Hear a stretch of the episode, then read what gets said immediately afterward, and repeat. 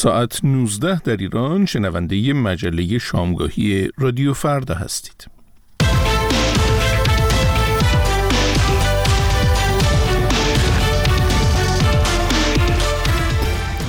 شامگاه چهارشنبه است نهم اسفند سال 1402 خورشیدی برابر با 28 فوریه سال 2024 میلادی شاهین بشیری هستم. میزبان شما در این بخش از برنامه رادیو فردا و طی سی دقیقه آینده به همراه همکارانم. امیدواریم بتونیم لحظات خوبی رو برای شما فراهم کنیم با مجموعی از خبرها و گزارش های متنوع اما پیش از هر چیز تازه ترین خبرها رو بشنویم. از همکارم کیان معنوی. سپاسگزارم شاهین. به چند خبر توجه فرمایید. کاخ سفید می‌گوید دولت بایدن نه تنها برنامه‌ای برای کاهش یا لغو های ایران ندارد بلکه برای پاسخگو کردن جمهوری اسلامی اقدامات بیشتری هم انجام خواهد داد. جان کربی سخنگوی شورای امنیت ملی کاخ سفید با اشاره به تحریم های اعمال شده علیه جانشین فرمانده نیروی قدس سپاه پاسداران گفت تحریم های تازه وزارت خزانه داری در راستای مقابله با شبکه تامین مالی اقدامات تروریستی و مختال کردن اقدامات حوسی ها علیه کشتیرانی در آبراهای بین است این مقام کاخ سفید تصریح کرد که این تحریم ها به دلیل نقض حقوق بشر، گروگانگیری، تولید موشک و پهپاد، برنامه هسته جمهوری اسلامی علیه دولت ایران اعمال شدند.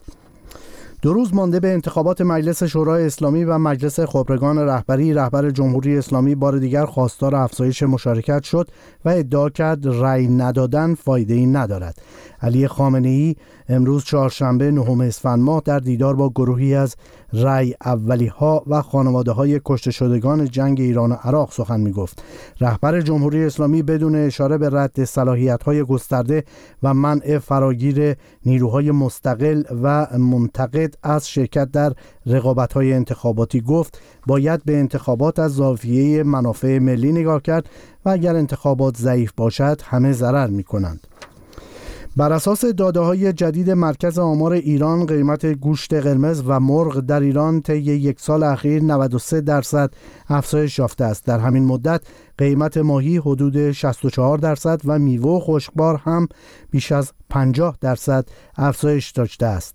اطلاعات مرکز آمار ایران نشان می دهد در طول 12 ماه منتهی به اسفند ماه تورم مواد غذایی بین 22 تا 93 درصد بوده است. با ادامه سرما در مناطق مختلف ایران مدارس در چندین استان به دلیل کمبود گاز روز چهارشنبه تعطیل یا غیر حضوری اعلام شدند. تمامی مدارس در استانهای مرکزی خراسان جنوبی و همدان و همچنین مدارس برخی شهرها در استانهای قزوین گیلان البرز تهران و اردبیل روز چهارشنبه غیر حضوری اعلام شدند.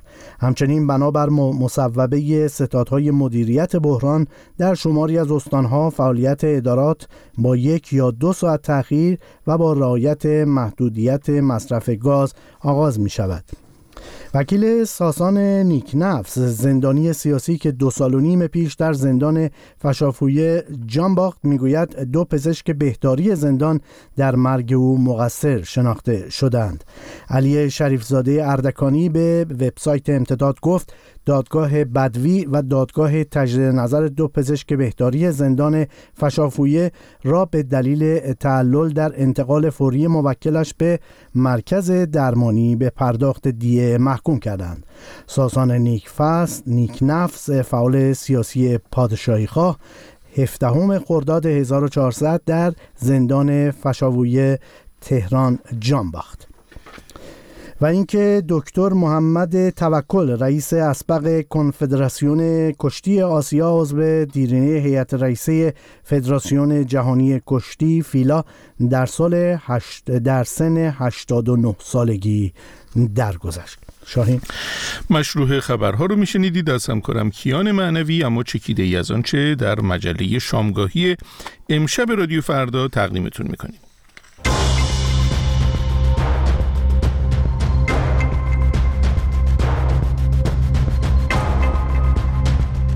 با ادامه روند سرما در ایران بار دیگر مشکل کمبود گاز تولیدی در ایران آشکار شده. گزارشی داریم در این زمینه.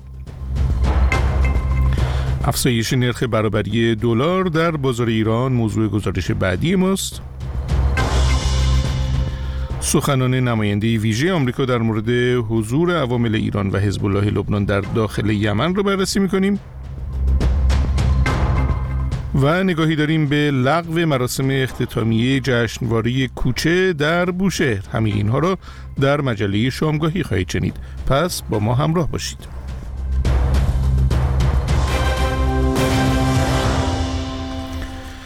ادامه سرما و بارش برف در بخش اعظم ایران رکوردزنی پی در پی در مصرف گاز و هشدار مقامات مسئول برای صرفه جویی را به دنبال داشت.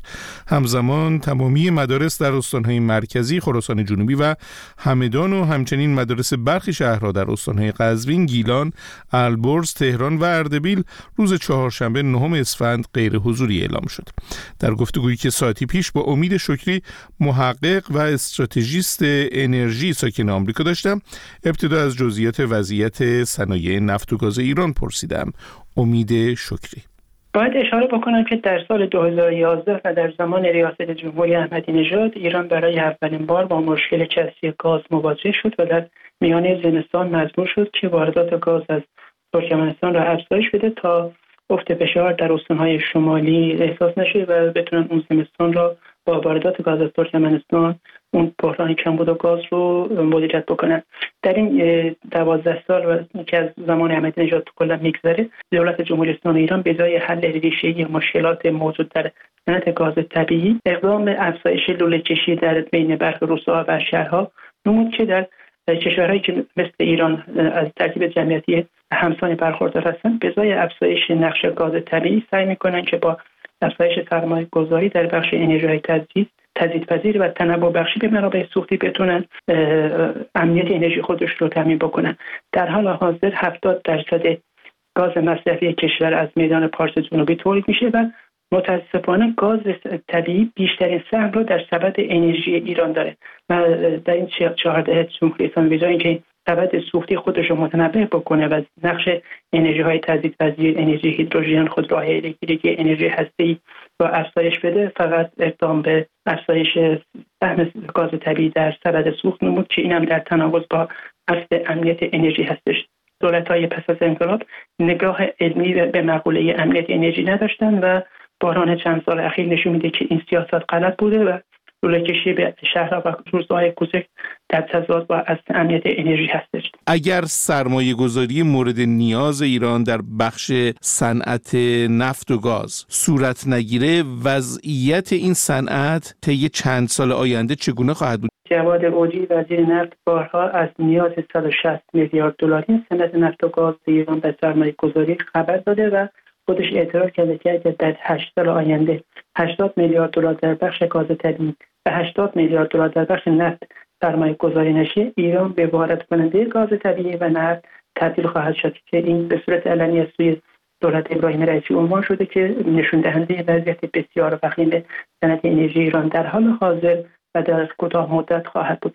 اگر به سوال شما برگردم ایران به عنوان کشوری که دارنده چهارمین ذخیره نفت و دومین ذخیره گاز طبیعی هست به خاطر سوء مدیریت به وارد کننده نفت و گاز تبدیل خواهد شد و در اگر بخوایم با کشورهای همسایه که اونها هم منابع انرژی دارند مقایسه بکنیم کشورهای مثل قطر عربستان سعودی عراق و یا روسیه با استفاده از صادرات انرژی هم تولید ثروت کردن هم اقتصاد رشد اقتصادی خودشون بهبود بخشیدن و هم تونستن از ابزار صادرات انرژی به عنوان ابزار قدرت در عرصه روابط بین الملل و همچنین ایجاد وابستگی متقابل استفاده بکنن که جمهوری اسلامی در این چهارده نتونست از این ابزار به بهترین نحو استفاده بکنه پس در مدتی که شما گفتید اگر این سرمایه گذاری صورت نگیره ما شاهد این هستیم که ایران به یک وارد کننده گاز تبدیل میشه منظور شما از سرمایه گذاری هم قاعدتا در واقع سرمایه گذاری خارجی هست؟ بله هیچ که شرکت های داخلی خب شرکت های ایرانی هم تجربه خوبی در مورد سرمایه گذاری در بخش بالا دستی نفت و گاز دارن ولی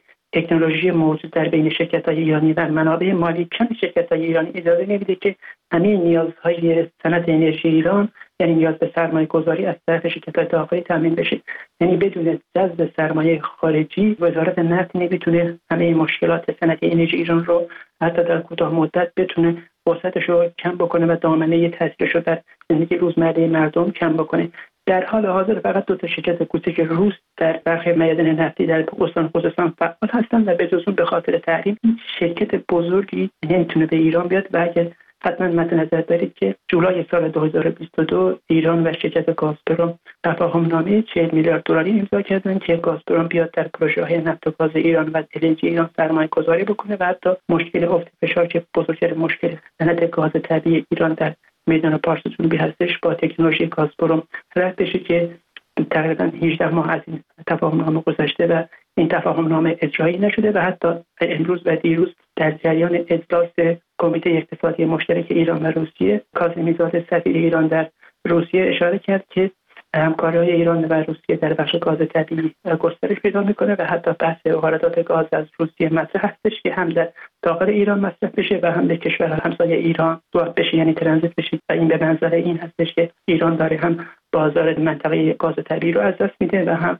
در حال حاضر دامنی ابر بحران انرژی هر روز داره گسترش پیدا می‌کنه.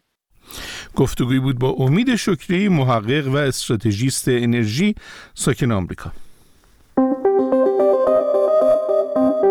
شما می توانید از طریق موجهای کوتاه رادیویی SW برنامه های رادیو فردا را دنبال کنید. فرکانس 24 ساعته 5860 از ساعت 6 صبح تا 12 نیم روز 7590 از 10 صبح تا نیمه شب 12005 از 7 و نیم صبح تا 7 عصر 13600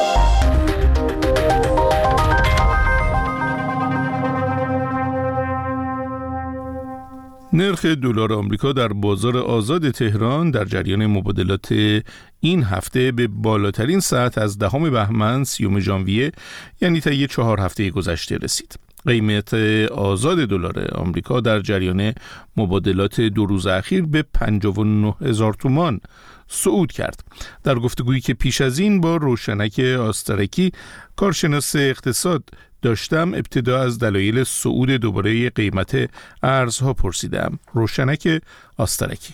دلایل مختلفی برای افزایش قیمت ارز توی روزهای گذشته وجود داره که از جمله مهمترین این دلایل این هست که فشار کسری بودجه معمولا در ماههای آخر سال یعنی در نیمه دوم سال و هرچه به پایان سال نزدیکتر میشیم بیشتر میشه. در نتیجه در این روزها و هفته ها فشار کسری بودجه افزایش پیدا کرده. از اون طرف پرداخت های دولت افزایش پیدا کرده. دولت بعد تا پایان سال هم با بسیاری از پیمانکارانی که وزارتخانه های مختلف باشون طرف قرارداد هستن تصفیه حساب بکنه. هم باید مبالغی رو تحت عنوان ایدی پرداخت بکنه. حقوق ها رو حقوق های معوقه رو باید پرداخت بکنه. در نتیجه میزان پرداخت های دولت هم از اون طرف افزایش پیدا می‌کنه. از طرف دیگه خیلی حساب کرده بود دولت رئیسی روی آزاد شدن منابع بلوک شده کره جنوبی که به قطر منتقل شده بود اما این منابع همچنان آزاد نشده و آخرین اظهار نظر در این باره احسان خاندوزی وزیر اقتصاد گفته بود که در حال مذاکره هستیم که زودتر این منابع آزاد بشه. در نتیجه دولت دچار کسری منابع ارزی هم هست و اون مبالغی که احساس می‌کرد میاد دست بانک مرکزی نیامده و در نهایت هم این توضیح رو بدم که در پایان سال معمولا تقاضا برای ارز در بازار آزاد افزایش پیدا می‌کنه و وقتی تقاضا افزایش پیدا می‌کنه اما ارزی وجود نداره که عرضه بشه و این تعادلی بین تقاضا و عرضه ایجاد بکنه. در نتیجه این باعث میشه که قیمت ها افزایش پیدا بکنه و نهایتا این وضعیتی که این روزها شاهد هستیم اتفاق بیفته. خب آیا احتمال این هست با این وضعیتی که شما توضیحش دادید احیانا از این مقدار هم بالاتر بره؟ و اگر هست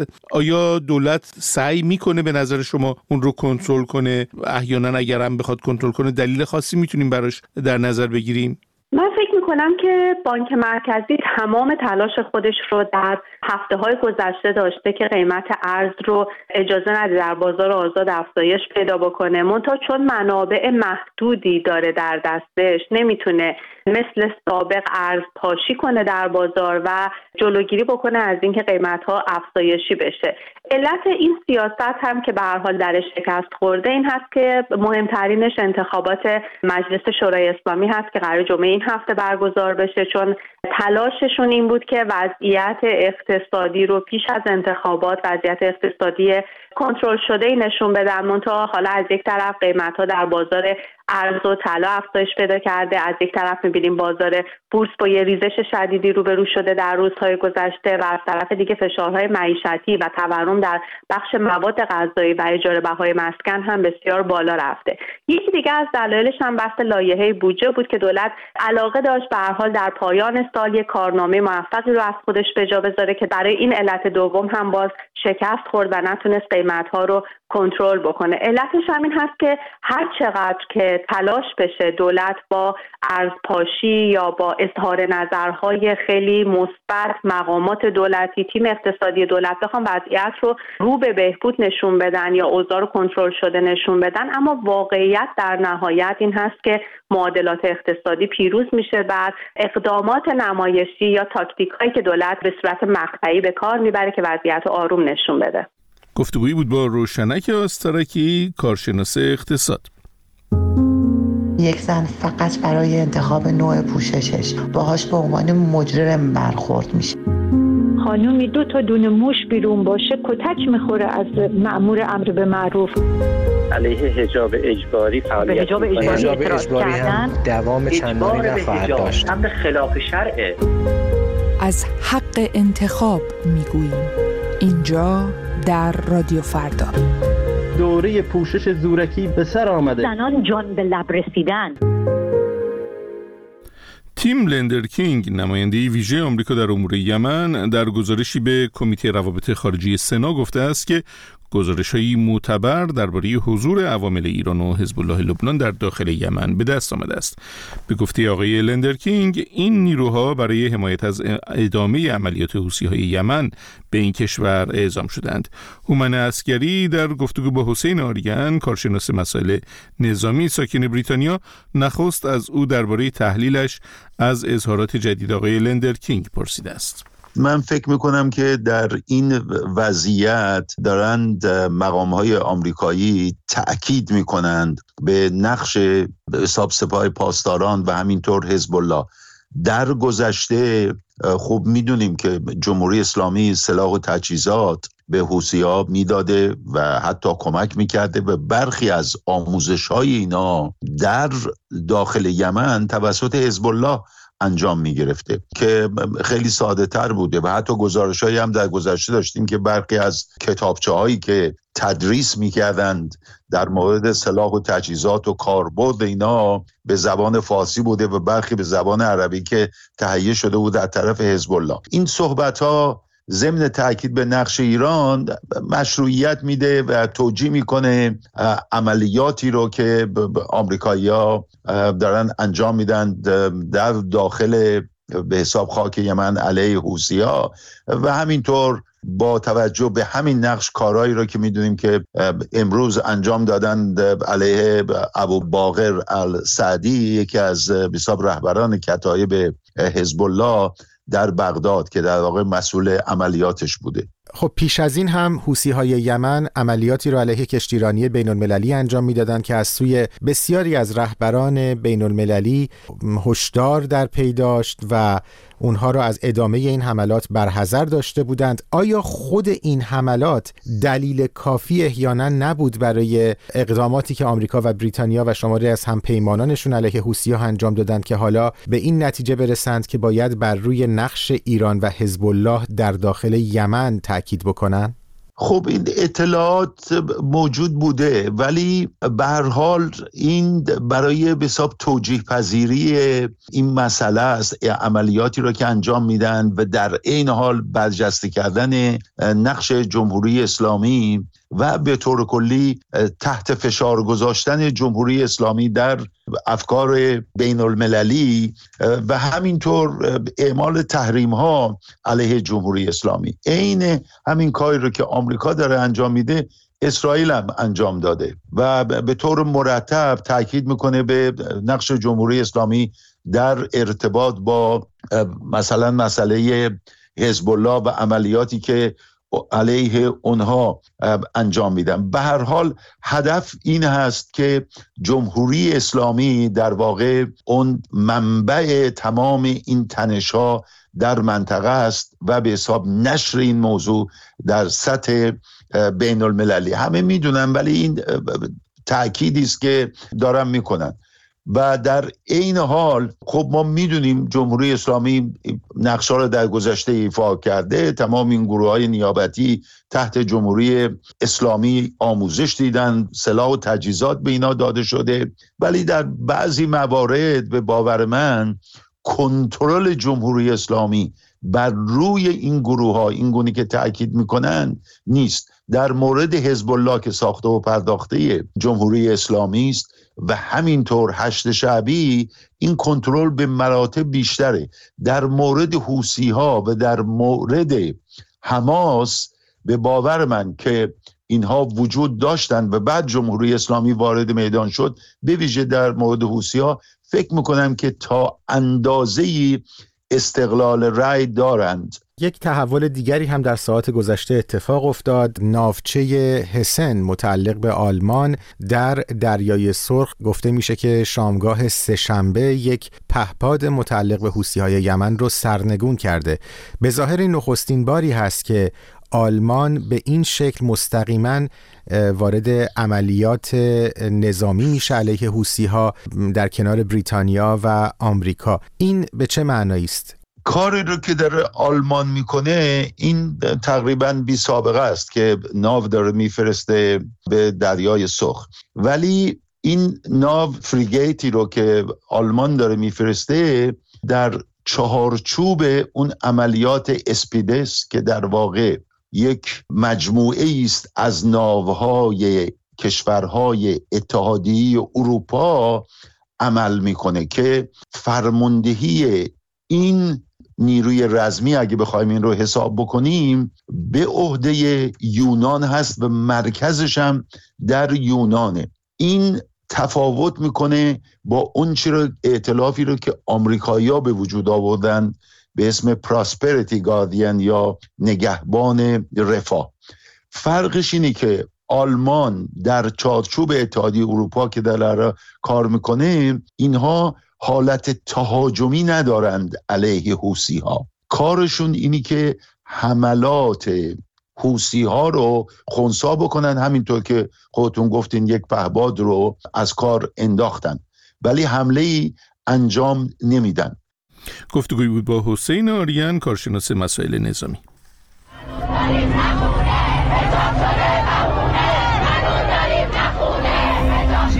مالی آباد بازار تلف موشای ساری هر دشت کرد مشهد خیابان سعدی. کرمانشاه. کرمان. قزوین. بازار سنتی عراق. شیراز. شهر کرج میدون کرج. رشت تبریز. شهرستان بشنویه قم بازار بزرگ تهران. بندر عباس. از سراسر ایران همراه با رادیو فردا. بوشهر و ساکنان بافت قدیمی آن در روزهای اخیر میزبان جشنواره‌ای بودند که بسیاری را از نقاط دور و نزدیک به این شهر آورده بود. اما حالا نه روزهای خوش جشنواره بلکه نرسیدن آن به نقطه پایان و روز اختتامیه خبرساز شده است. نهادهای حکومتی نه تنها برگزاری روز اختتامیه را لغو کردند بلکه بسیاری از کافه ها و محل هایی که این روزها در آن مراسم خیامخانی هم برگزار می‌شد را نیز پلم کرده و شامگاه سه شنبه اجازه ورود گردشگران به بافت قدیمی را ندادند. البته آنطور که رادیو فردا مطلع شده خیام خانی قرار است از امروز چهارشنبه بار دیگر ادامه یابد. هانا کاویانی نگاهی داشته به آنچه این روزها در بوشهر در جریان است. در سالهای اخیر اگر نام بوشهر شهر بندری مجاور خلیج فارس به خبرها راه میافت کنارش نام نیروگاه اتمی هم میشنیدید. اما در این هفته اخیر اگر سری به شبکه های اجتماعی زده باشید حتما با تصاویری از بوشهر مواجه می شدید که شاید جایی در ذهنتان آرزو می کردید آن را از نزدیک می دیدید.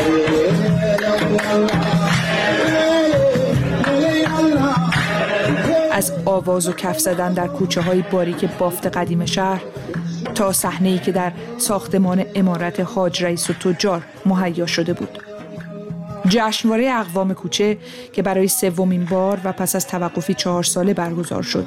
فستیوالی که مملو از موسیقی و آواز از نواحی مختلف ایران و حتی خارج از مرزهایش بود.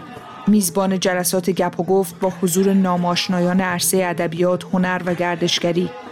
یکی از طبخ خوراک های دریایی می گفت دیگری مهمان نوازی را باز تعریف می کرد اردشیر رستمی بازیگر و تصویرساز آمده بود تا از آزادی بگوید.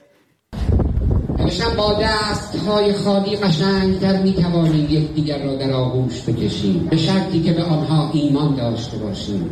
آزادی فرزند دست های خالی است. دست های پر از داراییشان دفاع کردن مخاطبان این جشنواره هم از نقاط دور و نزدیک آمده بودند. از بیش از هزار کیلومتر آن طرفتر از تهران. یا همان چند صد متر دورتر در خود بوشهر.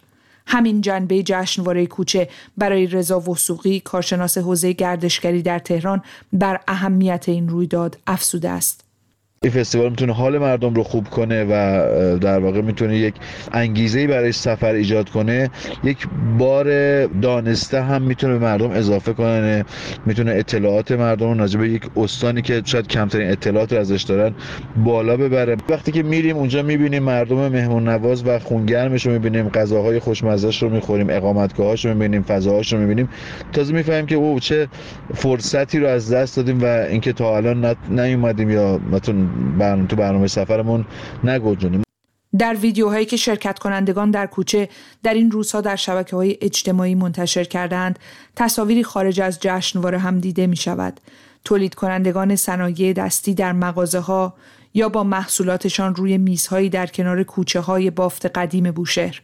گپ و گفت ساکنان و مسافران از موسیقی تا افسانه ها مجید شرافت راهنمای گردشگری فرهنگی درباره این جشنواره در اینستاگرام خود نوشته بلند منتشر کرده با این عنوان کوچه ما بنبست نمی شود این بخشی از نوشته اوست. اساسا کمتر فستیوالی پیدا می شود که جامعه میزبان تحت تاثیر گردشگر قرار نگیرد چیزی که در کوچه برعکس رخ داد. کوچه آنقدر حرفه‌ای و غنی برنامه ریزی و اجرا شد که گردشگر تحت تاثیر فرهنگ بومی و غنی تمام تلاشش را می کرد تا لحظه از سفرش را بدون تعامل با میزبان نگذراند و تمام ایار خودش را در اختیار فرهنگ میزبان قرار داده بود تا چیزی از کفش نرود. مرور صفحه اینستاگرام کوچه در روزهای منتهی به ممنوعیت برگزاری اختتامیه نشان می دهد که سرازیر شدن فضای شادی جشنواره به خیابانهای بوشهر احتمالا یکی از مشکلات بوده است. در یکی از این پستها پس از جشن خیابانی زیر باران مردم که مملو از شادی و موسیقی بود کوچه نوشته است شادی دل مردمان بیش از باران اکنون شهر گل می رویاند و بعد هشدار داده است که رویدادهای کوچه صرفا منحصر است به امارت حاج رئیس و تجار و آنچه در پسترهای رسمی آمده. ساعتی بعد شرایط نامناسب خوانده شده و خبر از ملغا شدن یکی از برنامه ها می رسد. کمی بعدتر کوچه در اطلاعیه اعلام کرد موسیقی مقصد نبود نیت بود و به مخاطبانش گفت ما در واقع تمام راه را رفته ایم هرچند در ظاهر گام آخرش توی پایمان ماسیده باشد. ماسیدنی که همان ممنوعیت ادامه فعالیت و برگزاری اختتامی کوچه بود جشنواره‌ای که بسیاری برگزاری آن را یک معجزه خواندند و البته پایان کارش به حکم نهادهای امنیتی را تکراری و عادی بسیاری از مخاطبان این جشنواره زیر پست پایانی عملکرد این رویداد را ستودند از جمله هادی برچیان فعال حوزه گردشگری که آن را با دهها نمایشگاه گردشگری که در تهران پایتخت و با سرمایه ارگانهای دولتی برگزار می شود مقایسه و نتیجه را کاملا متفاوت ارزیابی کرده است.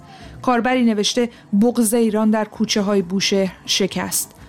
اما بدری در توییتر نوشته فرق می کند در کدام سمت زندگی در این کشور ایستاده باشید.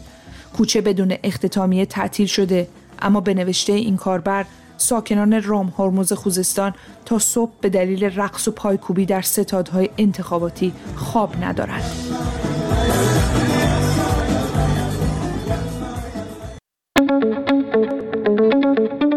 موضوع داغ در شبکه های اجتماعی یا بهتر واکنش ترین خبر در 24 ساعت بیشتر اتفاق هایی که از سوی از داغترین سوژه ها در فضای مجازی.